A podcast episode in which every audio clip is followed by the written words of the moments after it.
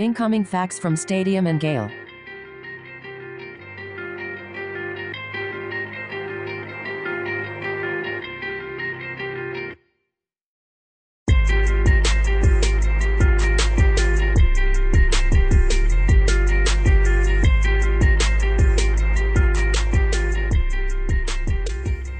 Yo, welcome to Facts Only with Stadium Miguel. It's Uncle Silk and my man Dan Thompson. We hanging out vibing. Dan, what it do? Not much, man. Reporting live to you from Atlanta. ATL. You surveilled us in the cheeks? How's it looking out there? Hey, did some research. I did some research on the bourbon selection yesterday. Got me some Pappy yesterday. Right. Ready to ride. All right, we just pulling up to kind of post early signing day show. We wanted to just pretty much grade the class real quick, talk about some impactful players and kind of critique what we got going on recruiting-wise as well. We're going to bring a couple guys on to kick it with us and do our thing. So, early signing day wasn't all fireworks. I think signing day is changing a little bit. All the explosive stuff and the surprises aren't really there like it used to be. Yeah, no, you're exactly right. And I think that this year is obviously, a completely different year overall. Considering that we didn't really have any official visits, not a lot of unofficial visits or anything else. So you didn't see as many flips, you didn't see as many changes, and a lot of the people just kind of went with what they knew. So I think that because of that, we might get a big couple years in the transfer portal. But like you said, it was pretty impactful. A lot of the guys that they thought would sign did. A lot of the guys that they didn't think could sign didn't. So not much to wait around and spend a ton of time in front of the TV. Yeah, when we get these guys on, we'll talk about the guys that didn't sign, why, and the possibilities. Are we dealing with academic issues again? We'll get into all that when we get guys on here to hang out with us a little bit. We probably get a little bit more intel behind the scenes. It's our guest opinions and shit.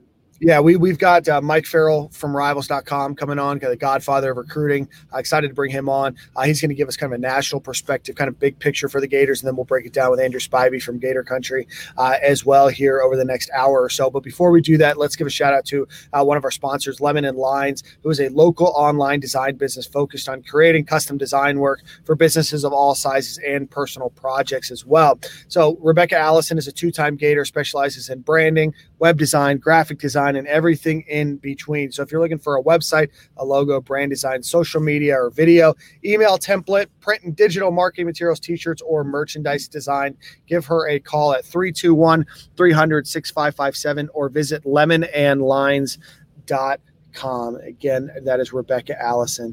All right, so let's break this down a little bit granularly before we bring on Mike Farrell. How would you rank the class on offense? Rank it. I like an A through an F. Like offensive line, I thought we did terrible. Just be real. I would get offensive line. I'm not evaluating offensive line, just on star ranking and just who we beat for guys. Like the obvious recruiting stuff, I'm gonna give us we failed. Yeah. To be honest, with the success we got on the field and the logo we got on our chest, we should be getting more touted guys at offensive line. So I'm gonna get that position an F. I think wide receiver is a success right now. Okay. We'll see what happens with Charles Montgomery and what's the other receiver that has Trevonte Rucker. Yep. So we'll see what happens with those guys. If they qualify, we have issues there. I know those two guys didn't sign today. I know they were trying to flip Richard today for some reason, and that didn't happen. So wide receiver for this class is still up for question. We'll see on National Signing Day, but right now I'll give it a B. Okay. Quarterback, I'm gonna give Dan Mullen an evaluation. He know what he's doing. Del Rio showed that he could play ball. I think Kittner could be a program guy like Trask and get hot late on in the career. So quarterback room, I give Mullen a solid A. He's gonna do what he do. Running back, we got Bowman coming in, whether it's through the portal or not. It's a recruit, so. Not mad at running back either. I'm mad at the recruit at running back. I think who did he land this cycle? We'll get into that later. We'll critique the recruiters later. But overall, I get offense, bro. I see at best. Yeah. Yeah, no, I agree. You didn't touch on the tight ends. I mean, I think that they did okay there with Elksness and Wilcox. But like you said, so we are missing a lot on the offensive line, and that's really where Florida needed help. You know, they're struggling at the tackle position. They didn't really sign any true tackles. We still have an opportunity, though, with Lee pushing his commitment back to February. He's the guy that's supposed to sign with Oklahoma today. Yep. He decided not to, and that's the guy we just had a visit on last week that came to LSU, and we are in this thing. So we have an opportunity to bring a stud in at offensive tackle, which is a glaring need. But as of right now, like that, our offensive line class looks crazy, and we may have a couple of those guys that may qualify with Hammond. We don't know if he's going to get. Yeah, it's kind of wild to think about, you know. So Florida really struggles on the offensive line. They got a couple tweeners in there. They got a center. They got a couple guards. They didn't really get much help on the tackle position. I think that Yousef Mugharbil is probably your best offensive lineman get, number 15 overall guard in the country. Outside of that, definitely missed some pieces at wide receiver. So, you know, you hit on it a little bit, but I don't know if Florida was very successful there. You know, I think Marcus Burke is pretty good. I think that Dajon Reynolds is good as well. But, you know, Trevonte Rucker may make it to campus, may not make it to campus, isn't going to sign until February at the earliest. And then Charles Montgomery wasn't given an opportunity to sign this week either. So, you know, you miss on those two guys, then you're really in a spot where you need some help. You know, Florida was obviously some clarity on why they hadn't signed before. I just say it's a failure at the position. So I'm just saying, like, as of now, it's okay. Sure. But if they don't make it in, it looks real weird at receiver. But I thought the push for Rashard Smith was interesting, considering that Florida, you know, kind of pushed him out of the class over the summer, and then they really went all in towards him at the end. Yeah, I thought that was an interesting decision. You know, Destin Hill is still out there. He did not sign with FSU today, like was potentially anticipated. So that's another name and another body out there as well. You know, but I think that Florida needs some help at the wide receiver position before I call that group, you know, successful. Even if those guys do sign, I still think that it's average at best, considering how often, you know, Florida does throw the ball and the role of the wide receiver in Florida's offense. Running back, I mean, DeMarcus Bowman's great, but I really want to see us get, you know, somebody in the process. I mean, we haven't signed a running back in 2 years, and that was Naquan Wright in two straight cycles. You know, no running backs in the class. Now you add Lorenzo Lingard, and that's good, and you add DeMarcus Bowman, and that's good, but you know, outside of that, you know, you don't have any high schoolers committed. They banking on that, man. I just don't think they're like. I don't want to get into all my takes right now. I want to just be a little bit more informative. We kind of grade things, but I just don't think they. I think they know they can go to that portal in a crunch, and they're banking on it a little bit. We don't know if this is the new way of college football, or you know what I'm saying, how sustainable this is. But right now, that seems to be the plan.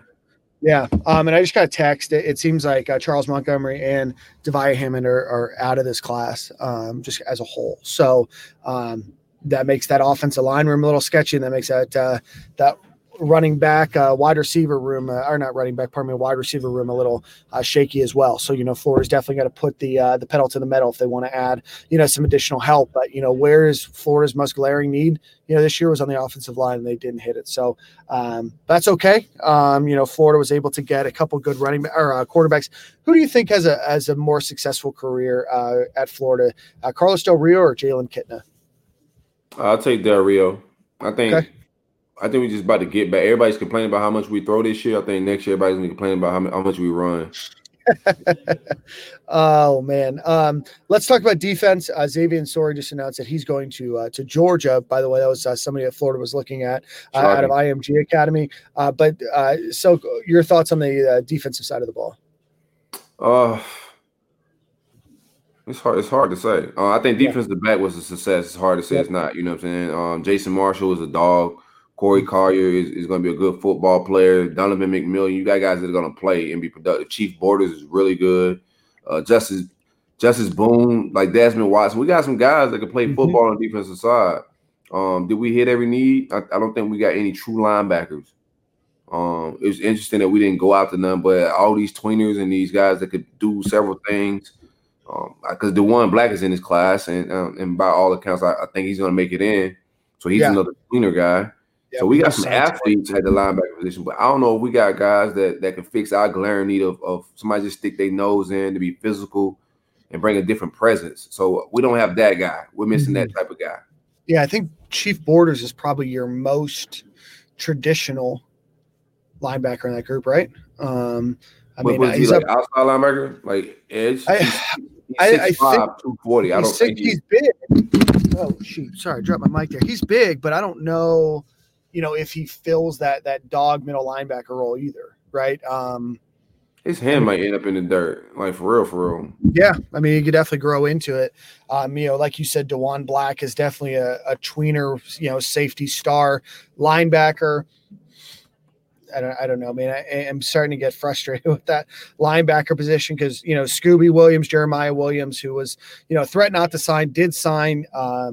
He's probably more of a buck than anything.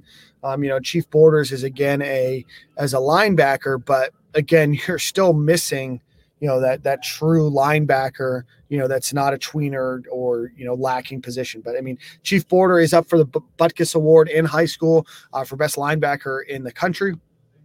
So obviously, good. What do you feel about? I like Watson a lot, but what do you feel about defensive tackle recruiting? Florida struggled last year at the defensive tackle position. There's some rumors about, even some potential movement at that position in the offseason. I like Desmond Watson. I think he's a good player. I think he's better ranked than some of these other websites have given him. I don't think that Thomas is a super impactful guy right away.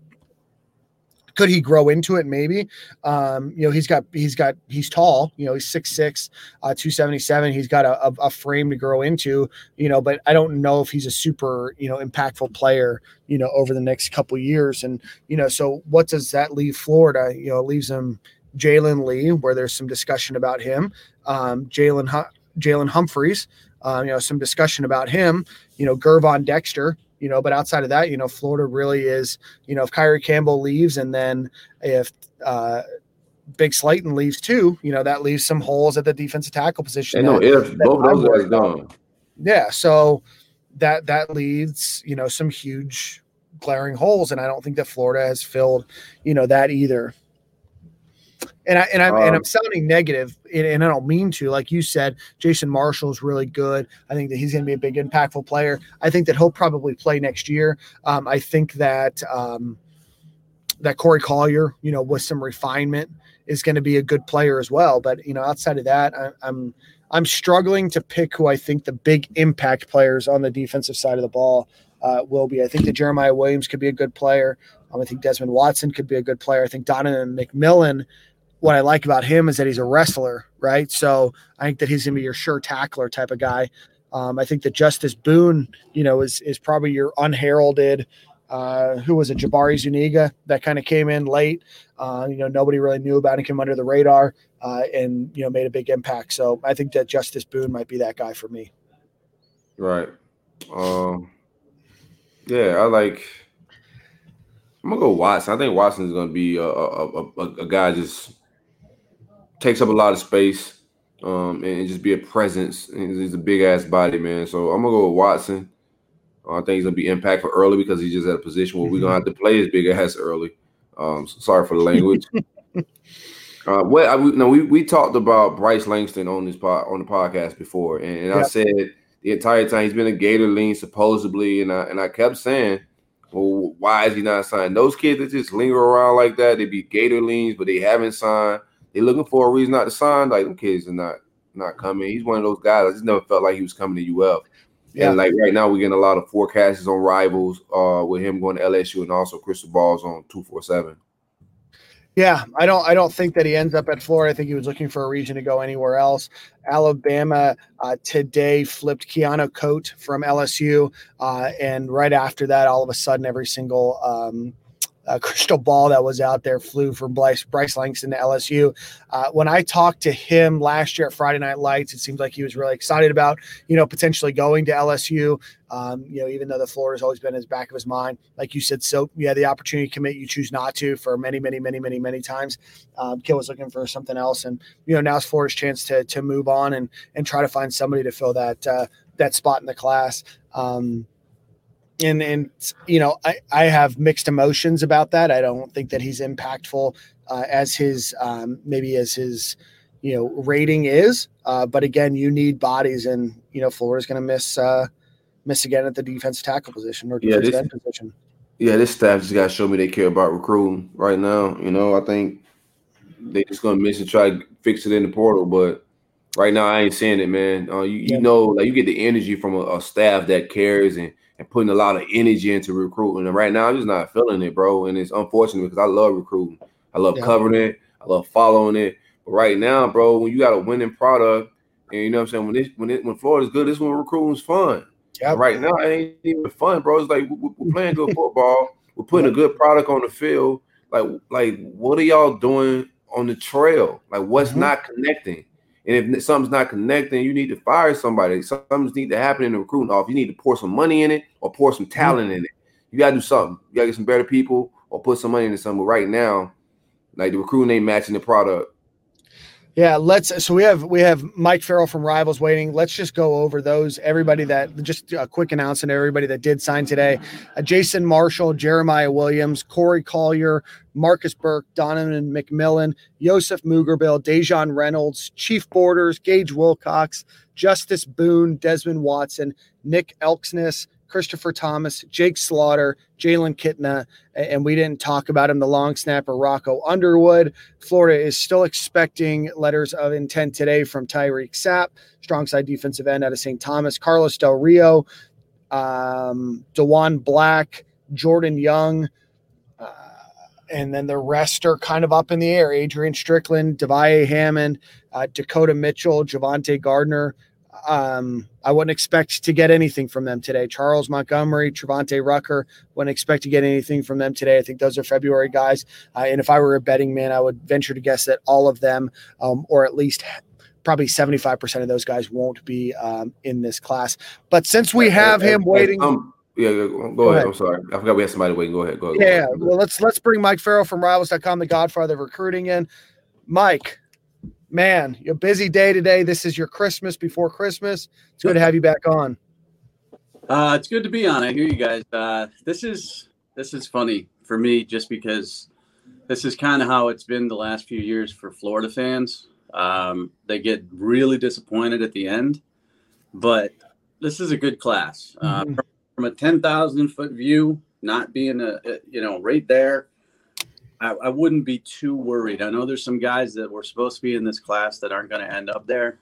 But when McElwain wasn't recruiting great classes, I was worried about his coaching ability. When Muschamp was recruiting good classes, I was worried about the offense. With Dan Mullen, I'm not worried because these guys are going to play a little bit higher than their ranking. That's just his MO, and that's the way it works. So I'm not worried. I just want us to get to that next level. You know what I'm saying? Like to beat the Bamas and to compete with the big dogs of the world. Eventually, you gotta. He's not gonna redefine football and just not recruit well and win big. I agree with you. Get to the Bama level and obviously the Georgia level and the LSU level of the SEC. You know, those top five classes traditionally. You have to recruit the state a little bit better. That's the one area that's lacking to me is, you know, Florida under Urban Meyer did a great job locking down the state and going down south and getting kids. And they had a national appeal to everybody. This Florida program hasn't done a great job in state. I don't think any of the in-state programs short of Miami this year have done a great job in state. They've lost some battles to obviously to Alabama, especially in Florida. And they don't have that big national appeal. But, you know, I hear you when you say you want more energy in the recruiting and the coaching. Dan Mullen he's a great coach. He's not a dynamic recruiter. Brewster was brought on for that. He's done a tremendous job. I'm sure they'll make additions. But just for Gators fans freaking out, I just wouldn't do that right now because I think they've hit a lot of their needs in this class. And the bottom line, I was talking to a coach the other day. It doesn't matter what position you recruit. You got to develop a quarterback, period. You look at what's going on at certain programs that can't develop quarterbacks or lost quarterbacks and didn't have a replacement for them, and they're in the dumpster And I don't think Collins ever going to let Florida get to that point. Do you think the offensive line recruiting is good enough to win big? Like, I think the offensive line recruiting needs to step up. I know they could develop and all that, and they've been developing, but as we can see, developing ain't been working. We can't run the ball. No, that's a problem. I mean, so that I'm not concerned, but I think that needs to step up a little bit. That is. What you think our chancellor at Lee is? I don't know. I he was locked up for the Sooners, but the fact that he's not signing this week is a good sign for Florida. LSU is confident, but I've thought that they've been out of this for a while. I think what's going to happen, Caleb Williams is going to Oklahoma, and he's friends with Caleb Williams, and that's the guy he's going to be protecting, his blind side, and they have a tremendous relationship. He really liked Florida when he went down there and saw it. He liked the atmosphere, and it was only, 17,000 people? Mm-hmm. So I think Florida has a chance. I think the fact that he said, I'm not signing this week, means that Florida's in his mind, and he's confused, and that's what they wanted to do out of this visit. If I still had to bet, I would say Sooners, but it doesn't look like Oklahoma's going to get Bryce Foster. I don't know if that's good or bad for them, because I think Foster and Lee wanted to play together. So if Foster goes to A&M, you never know. Lee might end up at Florida, but I get it. They can't run. That's a girlfriend. I mean, there's a girlfriend in Florida that you may want to play near. UCF, right? Mm-hmm. That's the road in the streets. Well, I'll tell you what. I mean, listen, and a lot of guys have chosen schools for girlfriends over the years. And that's never going to stop. But talking to Tristan yesterday, he doesn't know where he wants to go. And he's been pretty confident about where he wants to go before that Florida visit. So that's a good thing. You got dynamic running backs, whether through the portal or through recruiting. The O-line is a concern to me. And they have to be coached up, because this is not Alabama's offensive line. If you look at Alabama's class with, these guys are just five stars. Latham's ridiculous. Brockermeyer, on and on. They've got just studs that they can plug in. And you've got some projects. Like Yousef is a project. Jake Slaughter is a project. That doesn't mean they're bad. It just means they're going to take longer to develop. And the fact that they didn't get, Strickland, Gardner, and Hammond to sign yet is a bit of concern. So I'll agree with you on the offensive line. But I'm not going to panic overall, because I like the quarterbacks. I love the defensive backs. I love the defensive line. But you're right. I mean, if you don't win up front, you're not going to be able to run the football. And that's been the biggest problem this season. Hey, Mike, there's a lot of questions about Trevin Wallace, Florida wanting to go after him. What's the latest on his recruitment? Trevin's going to wait till February. He was all set to go to Auburn until Gus got fired. Now he's going to wait. Florida hasn't gone in on him, to my knowledge. Again, been a busy day. My head's swimming. He might have got 2 hours ago, and I haven't had a chance to check in with him. But as of yesterday, when I talked to him, he was in schools like LSU, South Carolina, Kentucky, back to Boston College. He was talking about where he committed to Auburn still. If they go in on him, they're going to be a contender for sure. Same thing with Terrence Lewis. Trevin doesn't have the off-field stuff as Terrence Lewis, so I'm not sure what they're not seeing there. I know they tried to kind of nudge Chief out of the class. Didn't work. so numbers-wise, I hate that one, but numbers-wise, they might not have the numbers, to add a linebacker right now. It's interesting, Mike. There's a couple guys. We just heard word that doesn't look like Montgomery or Hammond are going to end up in this class. Period. But Florida has some question marks at that linebacker position. They've not recruited linebackers. They've recruited some good linebackers: Tyron Hopper, Derek Wingo. You add Chief Borders. I guess you guys have Jeremiah Williams listed as a linebacker too. But Florida's missing some kind of size in that middle linebacker spot or, inside linebacker spot. Is there anybody else out there that you think that Florida might go after, in the linebacker position, just as a whole?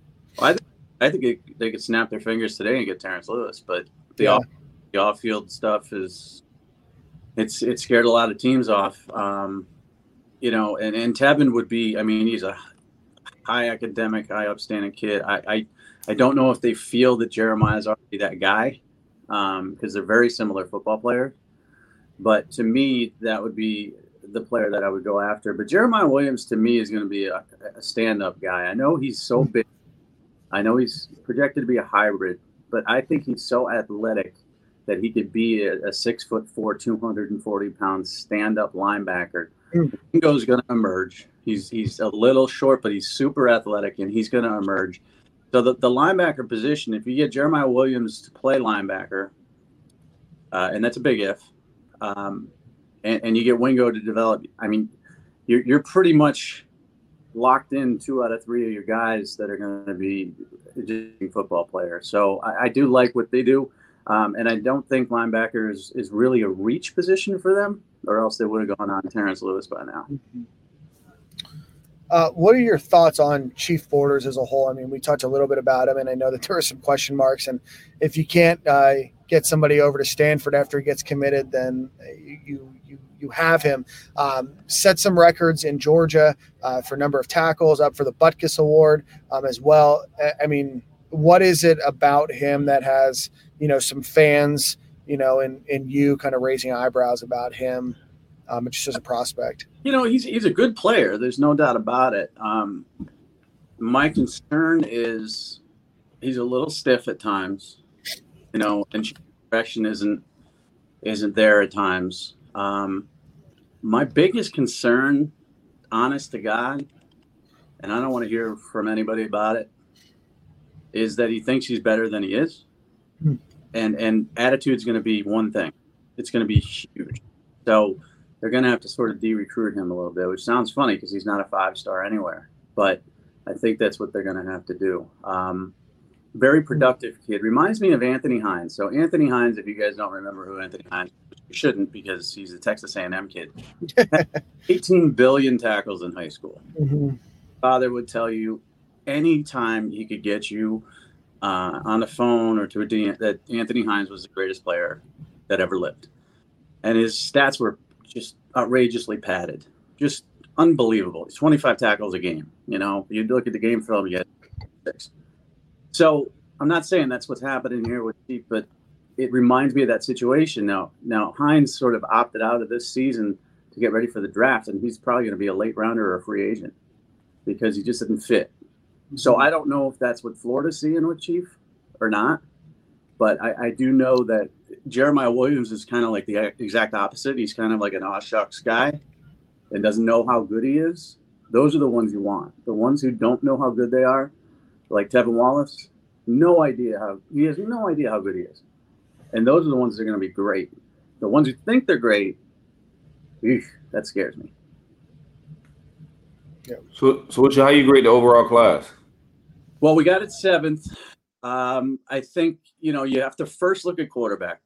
If you don't have a quarterback, your team's going to suck. And I've already said that, and I'm going to say it again. So, Kitna, NFL, good senior, really poor. Del Rio, prospect.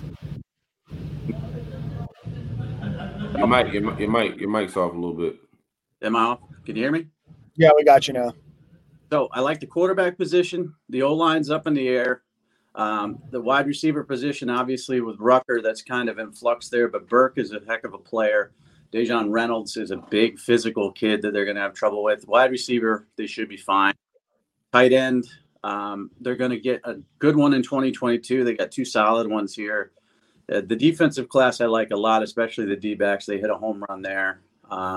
Linebacker we already talked about. And the defensive line has a lot of potential. It depends. Can Sapp get his academics together? Can he get himself together?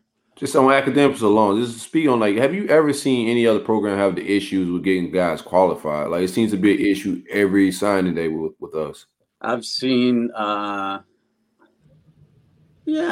have. I mean, I've seen some schools that have high academic standards, so to speak, and have struggles getting kids in, but they always get in. I think Sapp will get in.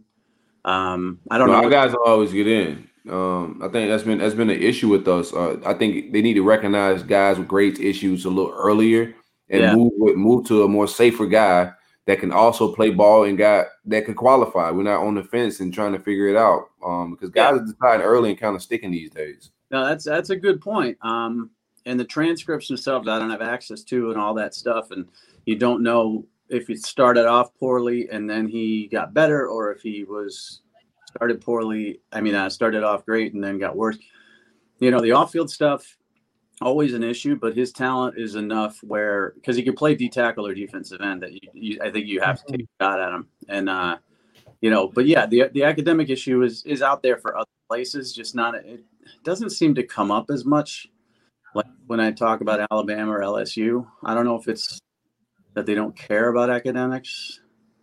Well, I mean, Mike, I mean, you've been in this business long enough. And I mean, I worked at the football recruiting office at Florida. I mean, Florida, you know, historically and, you know, is currently ranked as what, the #6 public school in the country. But I mean, between the three of us, we know that Florida, you know, as long as they have a pretty good, you know, minimal chance, like it's just not that much harder to get into Florida as a prospect than it is to get into like Alabama or LSU, as long as you're above those NCAA thresholds. Now, it's not like you're going to, no offense to them, like a West Virginia or a Louisville, but you know, the standards that the SEC has, you know, are pretty universal across the board. We're not talking about Florida being a Notre Dame or Stanford, right? So, you know, that's, I think, the big issue that we're seeing is, you know, Florida wasn't even able to sign. We knew that there was going to be a number of folks this year, but there's even more today that we found out that won't be signing.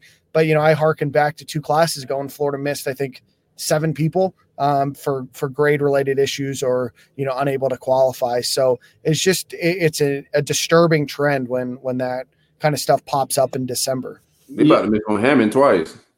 Yeah. Well, I mean, that's crazy. I wouldn't go back on a kid. You know, JUCOs are risky enough, but if you could make it and then you're recruiting them again, it's like, forget it. But I think the difference here is Alabama comes in on a Tyreek Sapp late and don't need him.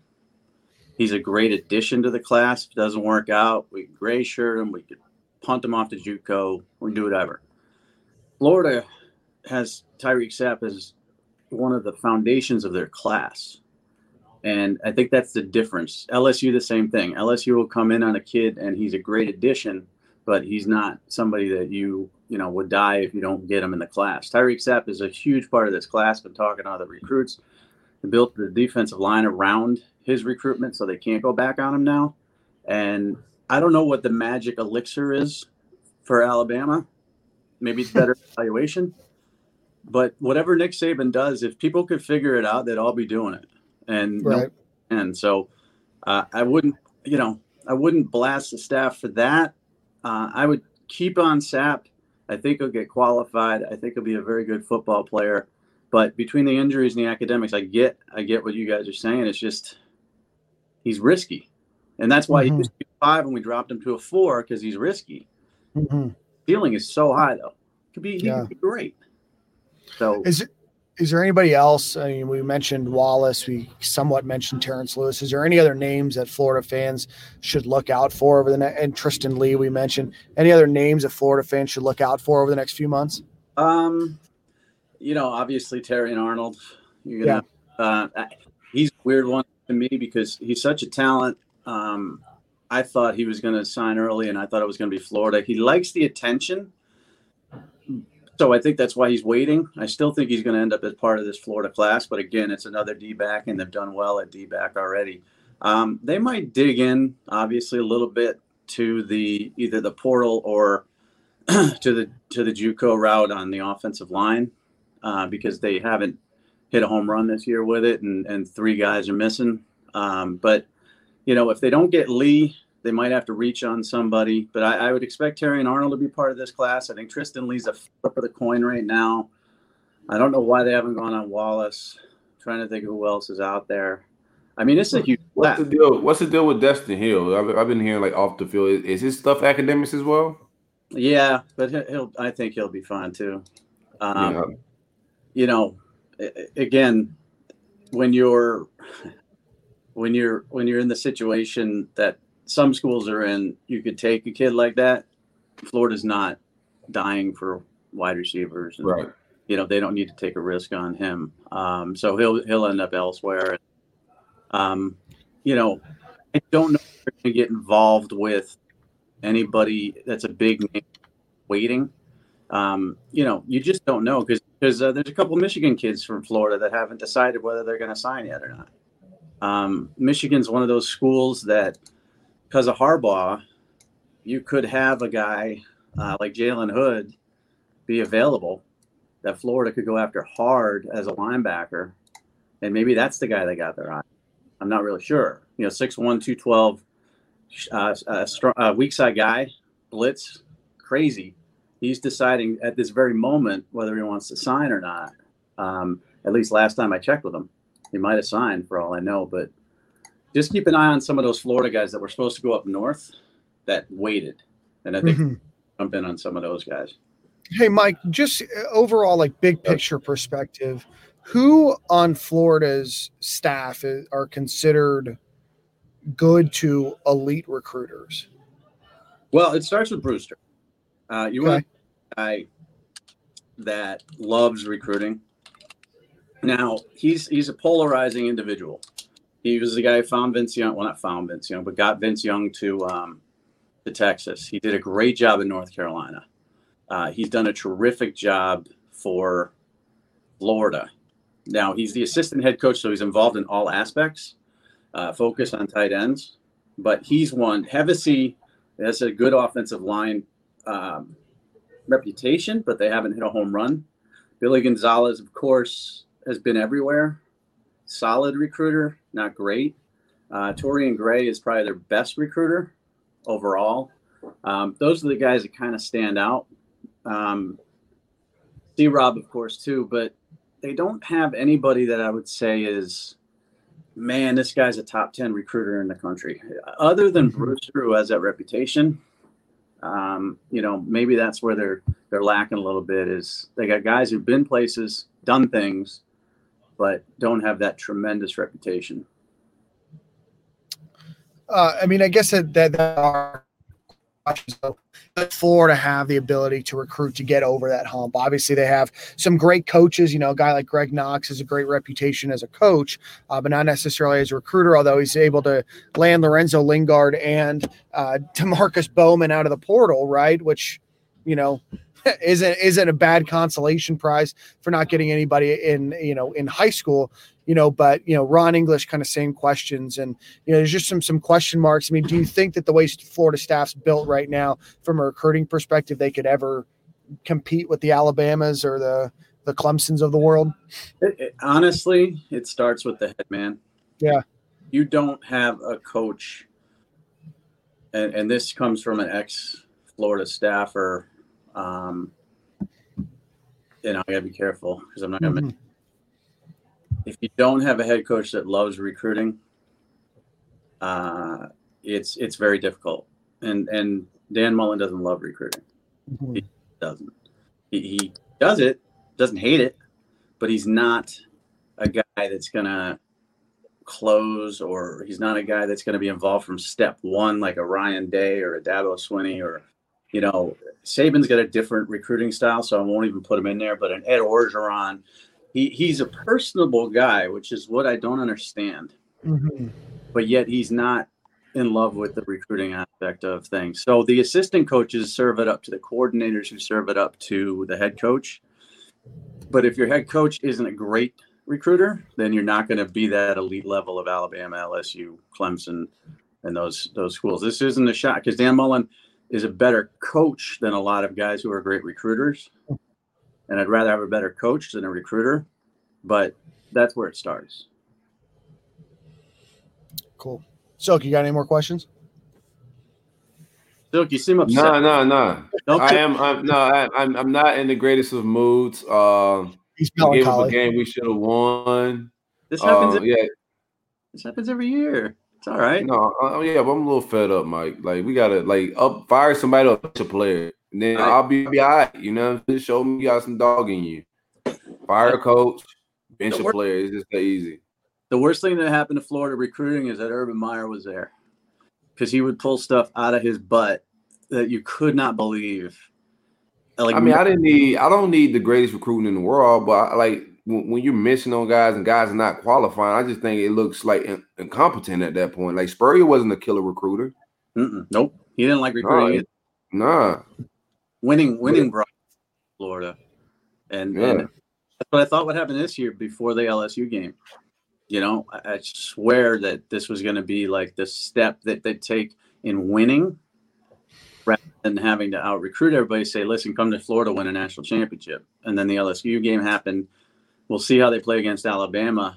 But Spurrier brought kids there because they won, and he put together a good staff. But he was also a guy who hated recruiting. So I'm not saying Mullen hates recruiting.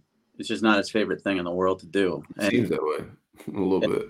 And Mario Cristobal is like, you know, you can't stop talking about recruiting. That guy just won't shut up. Like, you know, it's his passion, it's his love, it's every second of every day. It's an addiction. And I think that's what you really need.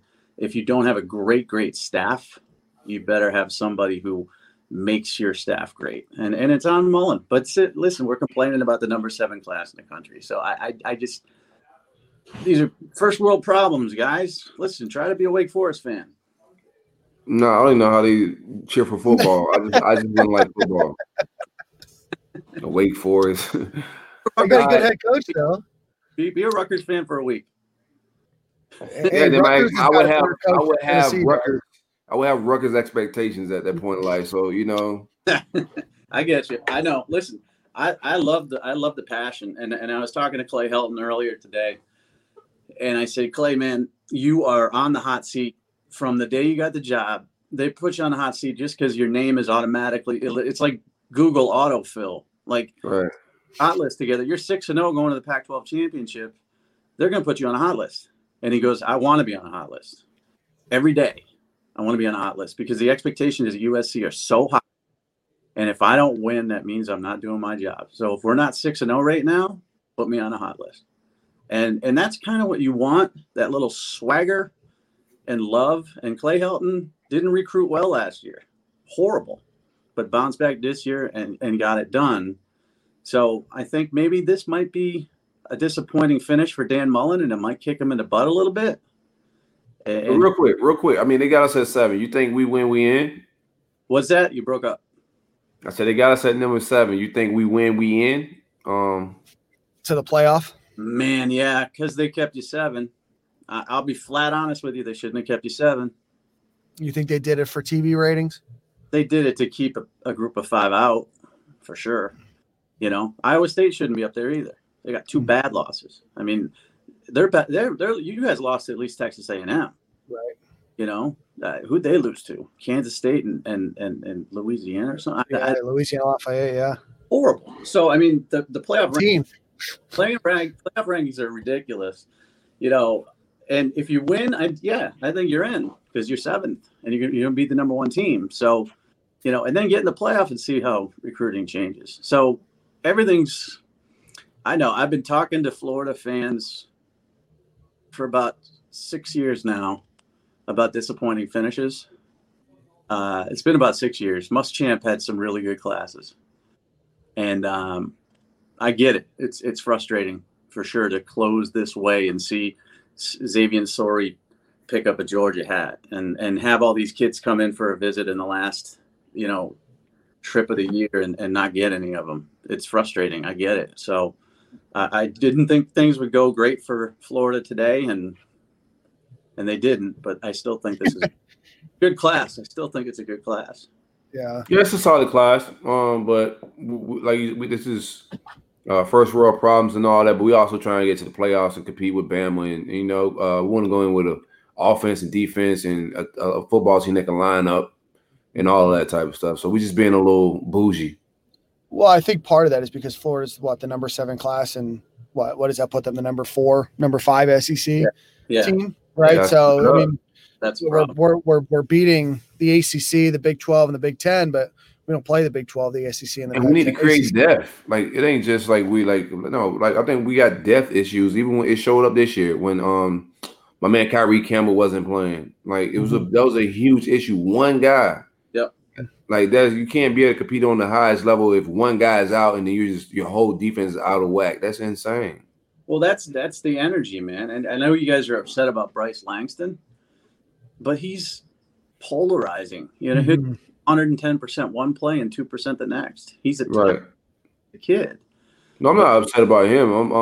I wish they'd have had a better plan because he just seemed wishy-washy the entire cycle. Oh, they should have commit or we're done. Right, right. Sorry, Mike. I feel like that's something that happens a lot. I feel like we get played a lot. Right. Like a lot more than we should. And I think that's probably a bigger issue is that Florida seemingly gets left at the altar really often, either like a late time flip or, we put all of our eggs in one basket and then that we're not even a hat on the table, I hear you. I mean, that one there, I would have played differently.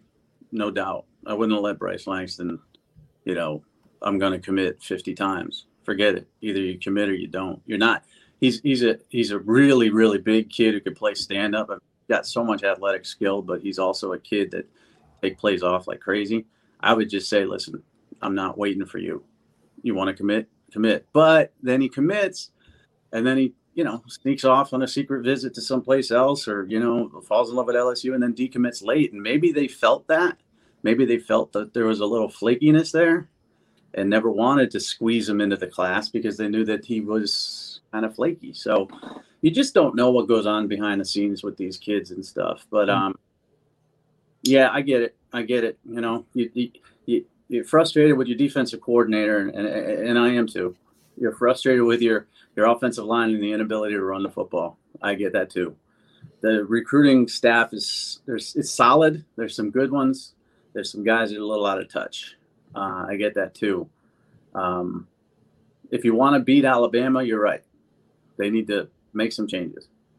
But that goes for every team not named Clemson or Ohio State because LSU fell into it.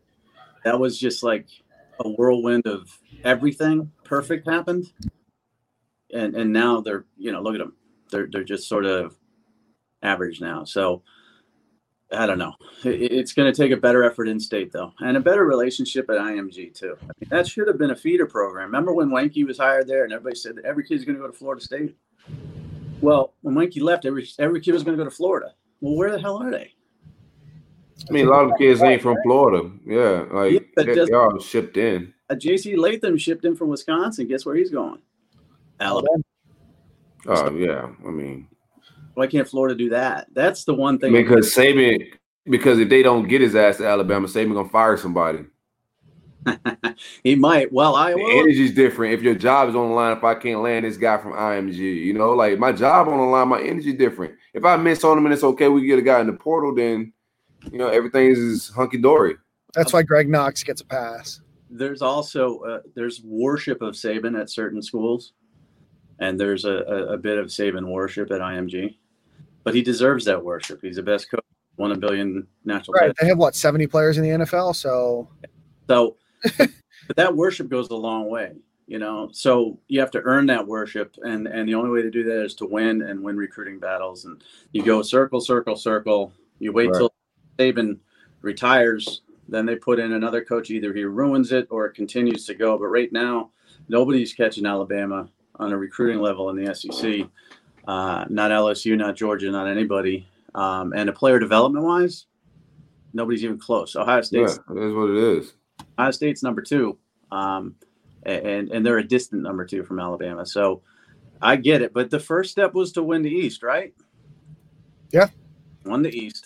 I mean, I think, we had a wild show the other day, and a lot of people, at one point, one person slid into our mentions talking about how negative we were. And, I respond back to them, no, it wasn't about negativity. It's about expectations. So it's once you set the bar and you start to achieve those expectations, that's now your floor, right? Then you have to start talking about moving up and being better. And that's where we want to be. Number 7 class is great. And you look collectively at the group and, tight end, wide receiver, running back, quarterback, backfield, and the defensive side, defensive line, if it all works out, solid group. But, when you look at who are those elite playmakers, Jason Marshall's good, Corey Collier's good, you have some, DeMarcus Bowman's good, but, who are the ones that are going to drive you to being not just the SEC East champ, but the SEC champ and being in, not losing those, games to Texas A&M or those games to LSU, right?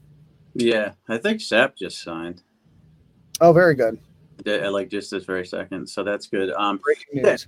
I get it. And again, listen, you know, I could talk about, I deal with everybody. So I deal with Nebraska fans and Tennessee fans and stuff like that who are 30 years removed from winning, Michigan fans and stuff. So I hear them. I deal with schools that have no expectations because they've never won anything. I look at Miami and what they used to be and what they are now and Florida State. And I'm like, Florida doesn't have it that bad, but I get it.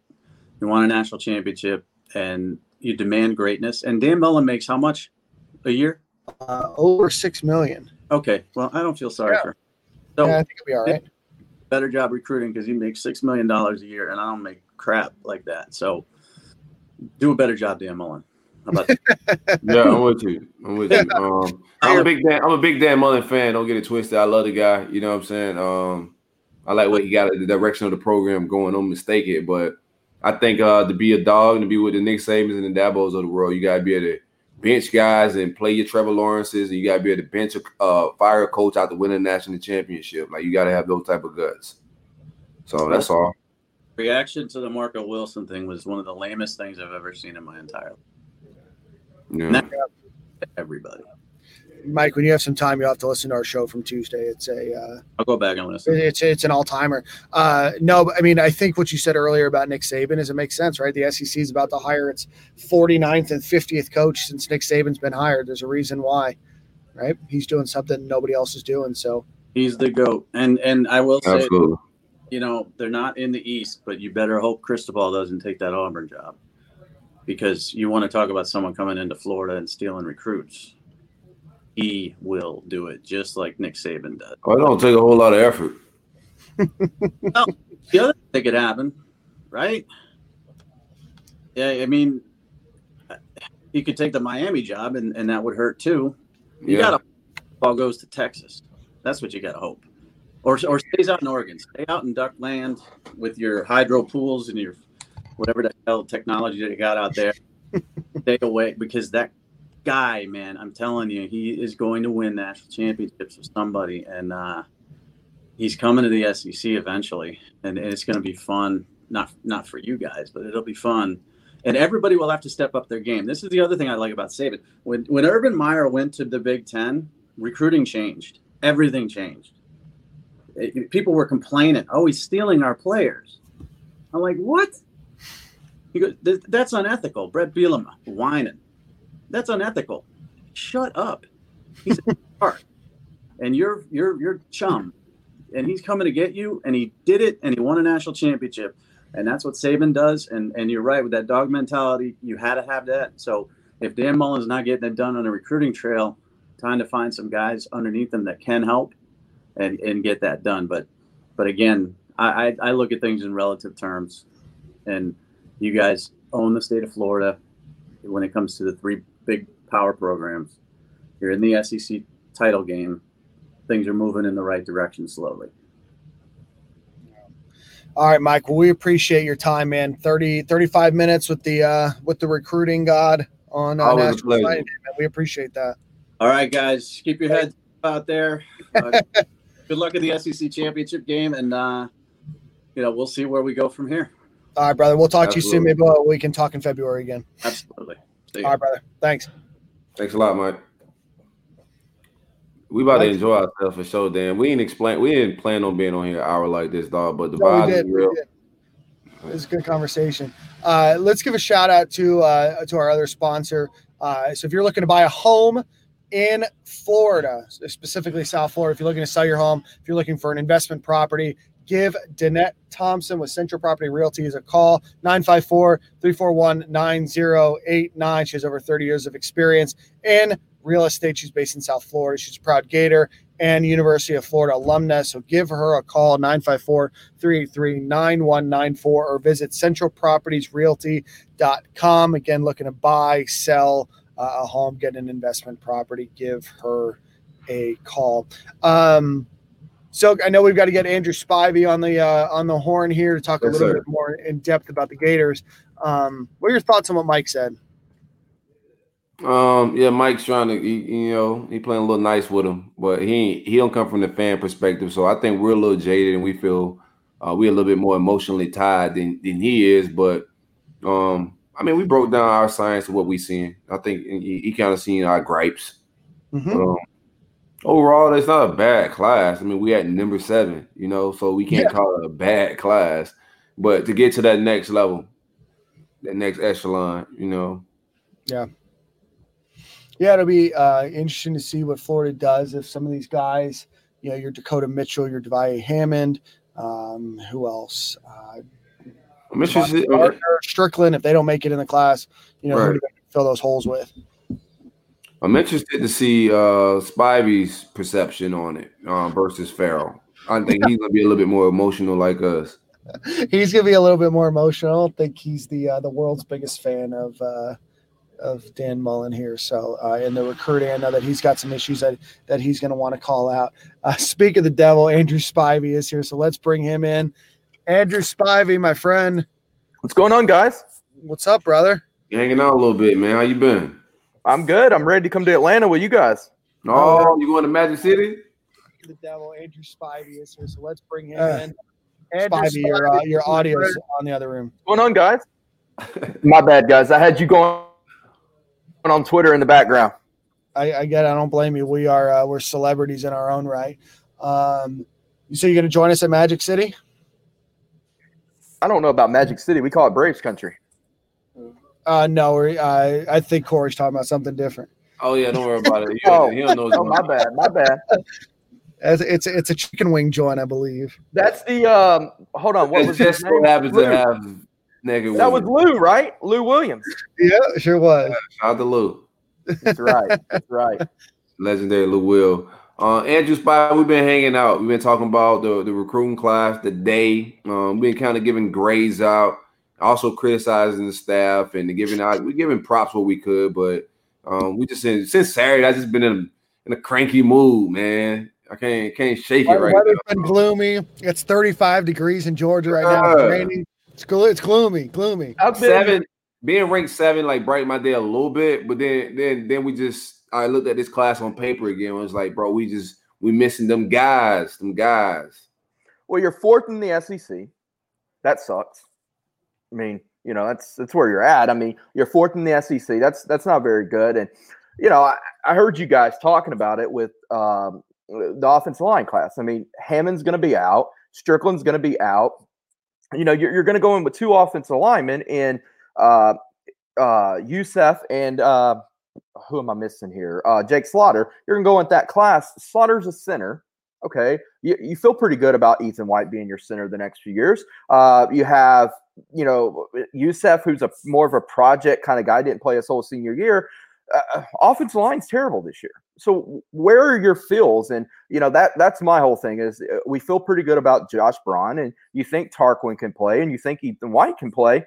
Who's playing beside them guys? Garage, maybe? Yeah, I mean, but he's an inside guy. So I just feel like, as good as Dan is with quarterback play and as good as Bowman's going to be with the running back and as good as your receiver class is, your offensive line class. And I think we're going to all find out this weekend just how good Alabama really is up front. That's NFL talent. I mean, they've got 8 or 9 guys on the offensive and defensive line that are going to be playing on Sundays.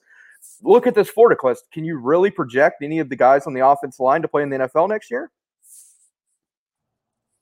No. Right now, I think Stone is an NFL guy. Yeah, maybe. Yeah, maybe. But so that's kind of where I'm at. Is as much as our the thing is, Spivey, we've seen guys play offensive line and think they can't play in the NFL, and then they go do it. Like we've seen guys jump early. Fred Johnson created himself a career. Trenton Brown. We all hated on Trenton when he was here. Right. We can go on and on about it. Yeah. Right. So I think we need those guys that can play fast. Not we can develop and they're going to be studs and make a lot of money in the NFL. No, we need guys that could get on the field, play now, and get us a championship. That's what Bama's getting. Yeah. A couple people told me last night, well, Dan's hoping to go through the transfer portal. Cool. Clearly. But are you really convinced that there's going to be a guy in the transfer portal? Someone told me this, a coach told me this, and he said a tackle is not going in the transfer portal. He's going to the NFL. because they get paid. So are you really hoping you can find a tackle or two in this class or in the transfer portal that's going to come and win next year for you? I just don't see it. And, you know, Tristan Lee, I think he's definitely got Florida in the mix for him. I think they're trailing Oklahoma a little bit still. But, again, are you're putting all your eggs in one basket? You know, I look at a guy like Marcus Tate, for instance, St. Thomas. That's a guy you need to land. Clemson should not be beating Florida for that guy, and that's kind of where I'm at. It's just, I'm like you. I share the frustration, and it's just Dan Mullen continued to say all along, well, winning is going to be our biggest recruiting strategy. You won this year, and you're still fourth in the SEC. Like that's the frustration. And I heard you earlier, Silk, and you said you love recruiting, and this staff pretty much hates recruiting, and it's not a good recipe in the day and age we're in right now. No. Spivey, you touched on it briefly, but let's get some official grades. A to F, offensive side of the ball. I would give it a B to a B minus to a C plus, and the only reason I do that is because the offensive line class. I think you got two really good quarterbacks. DeMarcus Bowman's a freak. I mean, I don't care, you know, that he is in the transfer portal. I give him credit. I really like Marcus Burke, and I really like Dajon Reynolds when healthy. Do I think you need another receiver? Sure. Do I think you needed a Breshard Smith or someone who is a kind of a slot receiver kind of guy? Yeah, I do. What is the news on Charles Montgomery? Sounds like to me that he's out. Apparently, some people thought that he didn't have a good senior year. And they think that they maybe took an early flyer on him and it didn't pan out. Oh, so eval miss. So it's not academics or anything like this, eval thing. Right, eval thing. Rutgers more academics. So we'll see. Do you think we have an issue with identifying guys that could qualify? We asked Mike Farrell the same thing. I want to get your view on it. I do. I think that, you know, at times the staff maybe hopes some of these guys will get better. But, I mean, let's look at this class. Javante Gardner, grades. Tyreek Sapp, grades. Adrian Strickland, a little bit of grades. I'm missing Hammond, grades. So that's four guys that right now you're looking at grade problems that now Sapp's probably the only one out of the four that's going to qualify. That's, you know, what are we here? What is today? December 16th. Yeah. And you're just now really figuring this out. I mean, Strickland, Gardner, and Montgomery are three guys that just this week were told they can't sign. I mean, it's a little late in the process for it. I mean, you know, nowadays 80% of the recruiting class is done in December. You know, if you go to February, are you really going to get many guys that are program changers who are going to come in and really, you know, set up and be able to play next year? I don't think so. I mean, when I look at the offensive line class, and I don't mean to be ugly to the guy, but Austin Barber will probably be the guy that gets in the class. And, you know, he's a guy who Hevesy didn't speak to since February until last week. And, you know, Miami did offer recently, and he did have a okay senior year or a better senior year. But still, why are you falling back on playing C and D guys in December instead of really having a deep recruiting board? And, you know, that was the thing that I had always frustrated me with Jim McElwain and Muschamp was it always seemed like they had to fall to playing D's and F's. At Alabama, they just fall to playing A again. I mean, it's, you know, our Clemson, it's just from one. And the difference, Spivey, they're playing like McElwain's playing F or whatever was like some random Randy special. Right. Their backup plan is the portal, and they've been landing here and there to kind of save themselves a lot. So it's a little bit different. They got a different type of cushion than what Mac had.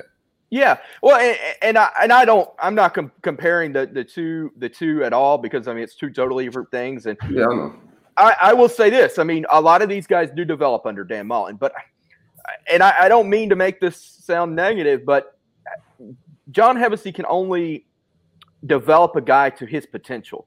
You know, for instance, and I'm not making fun of Dan and myself or Silk either. All of us couldn't get out there and play offensive line at the caliber Alex Leatherwood can. We just don't have the talent. First of all, none of us are 6'4", 350 pounds like Alex Weatherwood, but you can only develop a guy to be so much. I mean, a guy like Ethan White, I think he's going to be a very good player. Is he going to develop into an NFL All-Pro? Probably not, but he's going to develop into a really good SEC player, and I think that's what kind of the ceiling is for some of these guys is you're not getting guys that have a ton of talent to be developed. I think you're getting guys that are just okay, that are developed and to be an okay players, and I think that's the difference between Florida and Alabama and Georgia. I mean, you look at Georgia, as bad as they were at quarterback, they still had an offense that was okay because they could run the ball.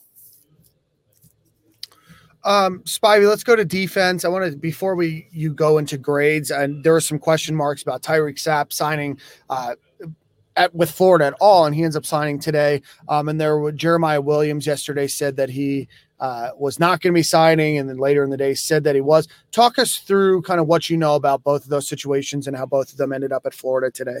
Yeah, I think Tyreek Sapp's already sent it in. He's the only one that I think we're waiting on for the official release from Florida, which is weird because he said he sent it in like 2 hours ago. But, I mean, no reason to worry there. But, yeah, I think Sapp will be good. I think the biggest thing with Sapp is staying healthy. You know, I think he's been out a couple games this year with some injuries. I know he left the semifinal game last week or the week before last with an injury. So I think that's it. I think he'll be fine qualifying wise. I mean, first of all, is this the first time we've ever heard of a St. Thomas Aquinas guy having grade concerns? Yeah, I didn't know that they had. I thought that there was like a expectation. Yeah, so that was weird to me. When people told me that, I was like, are you sure it's not like off the field? And they're like, no, it's grades. I'm like, okay. So anyway, I think the biggest key for him is getting him in. I think, you know, while at Alabama, he'd have just been a guy. I think at Florida, he has a chance to be the guy kind of on the defensive line. Jeremiah Williams is a guy I really am high on, and obviously I've got that Alabama bias going on. But I think he's a guy that is a really, really good outside linebacker with the potential to be an inside guy. I kind of want to say he's like a Muhammad a little bit, but I think he's a little bit better player than he is. I just hope that whatever position they bring him on campus, they let him play that position and not move him around like they do a lot of guys where they first get him on campus and say they're going to be a buck. So they gain weight. And then the next year they say, oh, we want you to move to be a middle linebacker. And it just screws the guys' heads up. So I hope whatever they bring him in to be, they let him be. And I think he's a really good player. I think he had 3 sacks in the Alabama-Mississippi All-Star game the other day. So I really, really am high on him. And I heard you guys earlier, and I want to say this. I think Chris Thomas has a chance to be a guy that makes some plays. I think he's a very underrated guy that just needs his body to be developed a little bit. Mm-hmm. Okay. So you're high on him? I'm definitely not high on him. You high on him?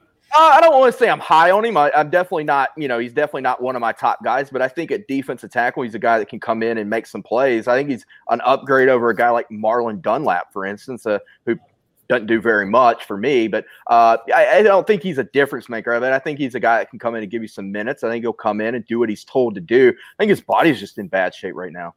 How would you grade Turner's recruiting since he's been on staff?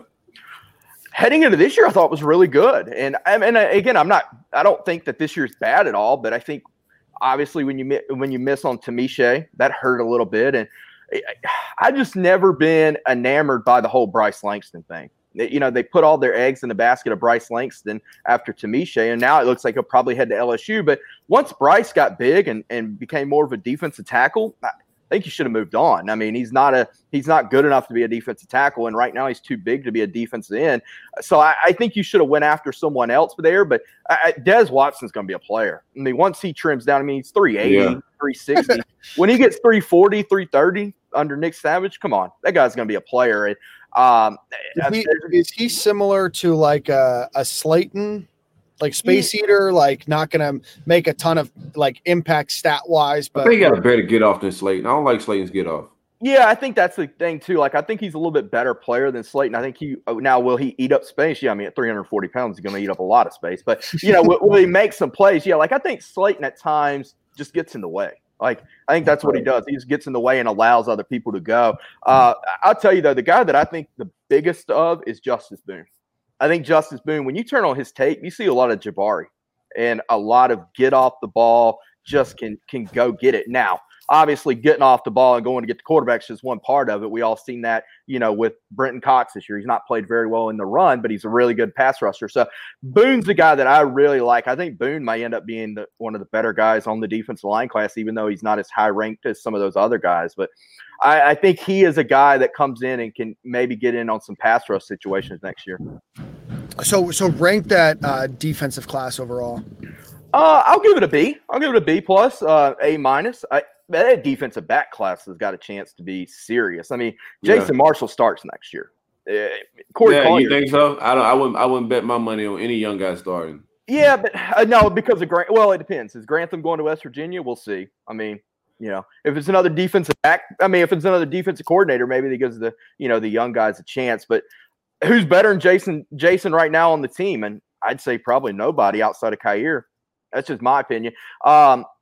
And then Corey, I really like Corey's game a lot too. I think it'll be, a little bit tougher for Corey to play a ton next year because Dean and Richard and those guys. But Terrion Arnold's a guy that if he does sign with Florida, I really like Terrion Arnold's ability. I think he could even drop down and play that nickel spot.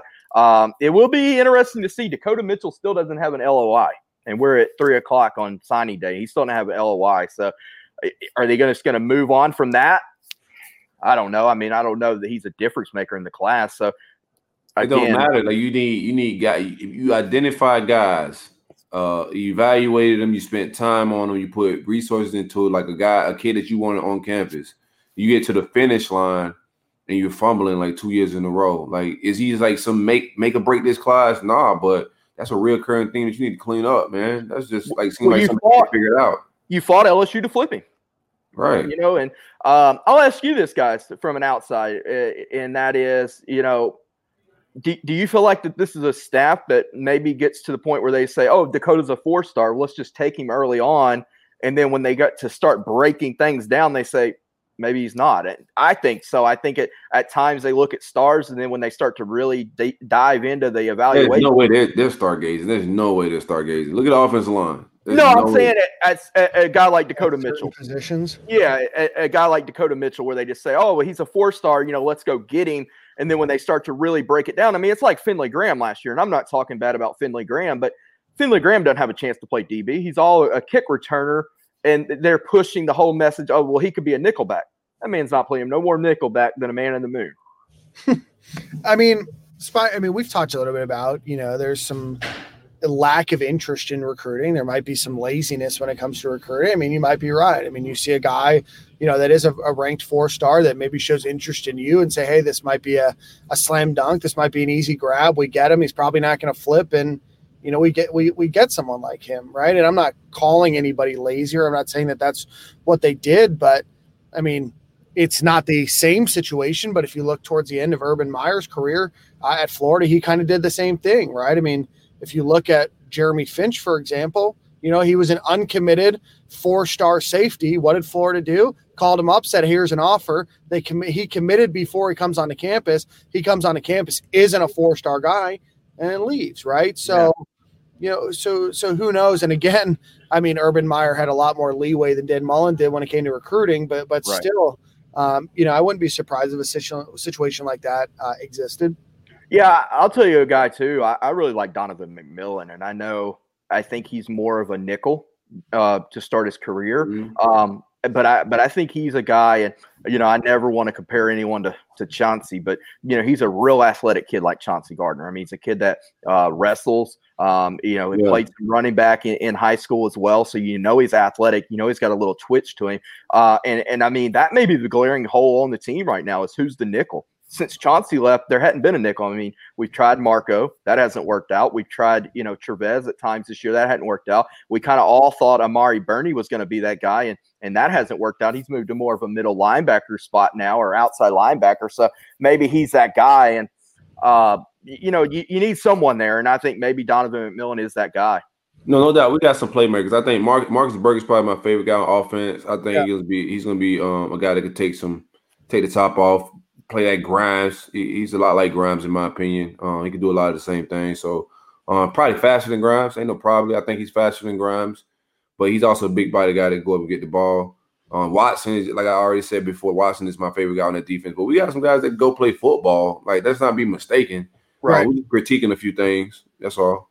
Yeah. Well, and I think that's the thing. And, you know, we said this a little bit on our podcast this year, and that is, you know, when you get to this level where you're number 6 in the country or 7 in the country now, and you're going to play Alabama, you have to stop talking about just being good. And you have to start talking about being great and comparing yourself to Alabama, Notre Dame, Ohio State, Clemson, you know, Georgia, in far as recruiting goes. You have to start comparing yourself to those guys. And I think that's kind of where we're at here. But like you said, there's a lot of really good players in here. You know, I'll say that, you know, a guy like Gage Wilcox, I think, you know, he has a chance to maybe come in and be a little bit better of a pass catcher in the offense. And, you know, we'll see what Nick does in the offense. I don't know that he is tremendously great or anything like that, but I think he has an ability to come in and maybe make some plays at like that H-back role.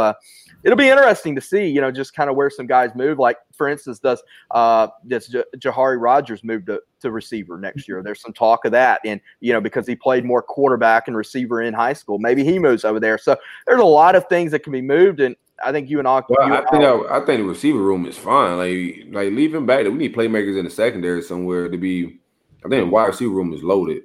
Yeah, unless they see something crazy in practice that I don't see. But I would prefer him on the defense somewhere that can make the plays. Man, we good in the wide receiver room.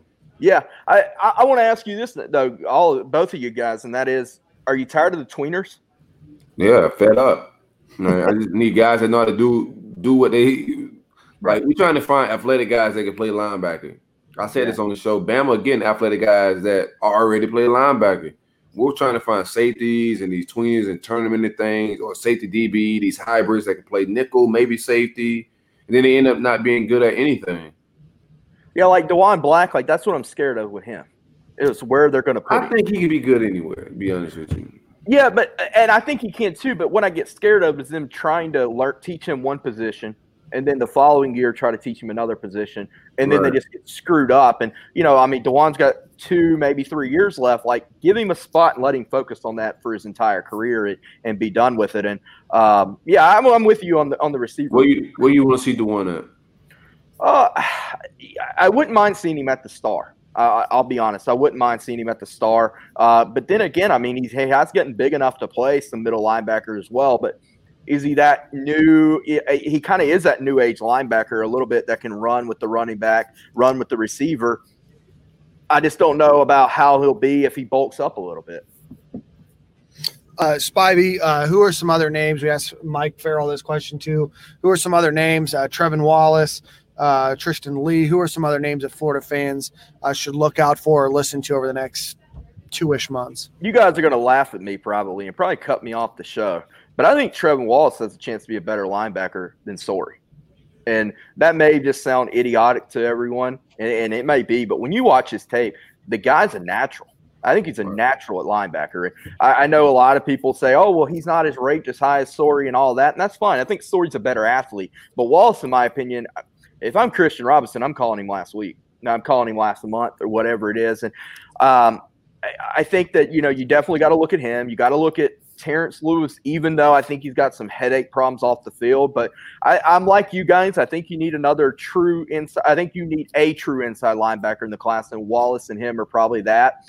Tristan Lee's obviously a guy I mentioned. Austin Barber, I think's there, and I think you got to monitor the Destin Hill situation at receiver, even though I don't think they go that away. But you know, it'll be down to the wire where if they don't find another receiver in the portal they like, maybe they do go after Destin Hill. And that I think you have to continue to watch some underrated offensive linemen around the country, maybe somebody that didn't sign or something else, and just monitor that because you know they can't go into this, you know, next year only signing 2 offensive linemen. It's just not possible.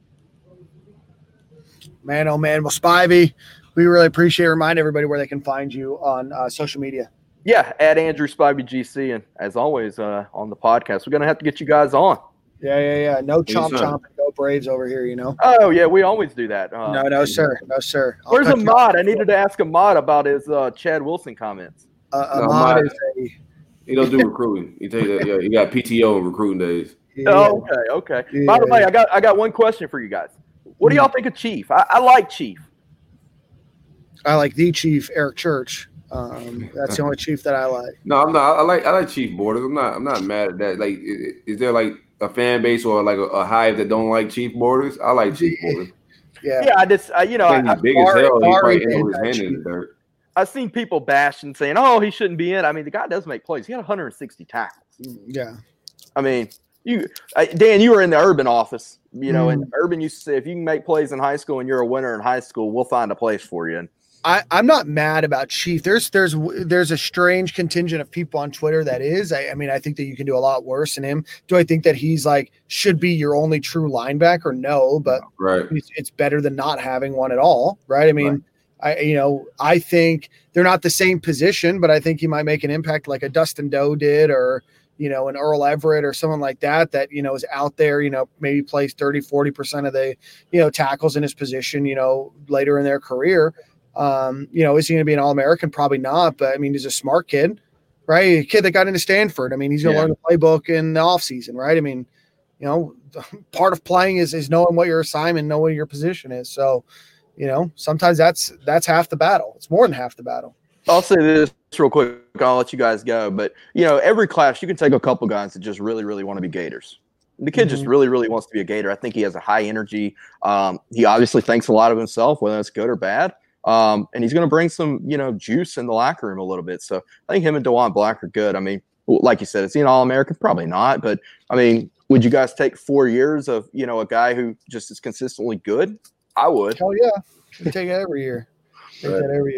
All right, guys. We appreciate it. We'll talk to you soon, my friend. Yeah take care, guys. See you this weekend. Thanks, Bobby. I'll let you. Thanks, Corey. All right, so that went a bit longer than we thought today. Ultimately, some really, really, really good content. Overall class, what, a B? Yeah, I'm going to give him a B. We'll see what happens on Sunday. Hopefully we can pull off some surprises. Lee or somebody like that, elite in the trenches on either side, can make this an A, in my opinion, by signing day. I don't know if they can pull off a miracle. But right now I get a class of overall B. And that's just because of expectations of where you want it to be. I mean, overall, top to bottom, right. Solid group. And our needs as well. I think offensive line was a big needs, and we just didn't get the star power there. Will these guys develop? Will we win football games? Will we be a good football team? Oh, yeah, all that's going to happen. But right now it's a B. We'll see what happens on in February. All right, my friend. Well, I'll see you on Thursday. For the rest of everybody that listened, thank you so much. Again, visit our sponsors, lemonandlines.com, and give Rebecca a call, 321-300-6557. And if you're looking for real estate, give Danette Thompson with Central Properties Realty.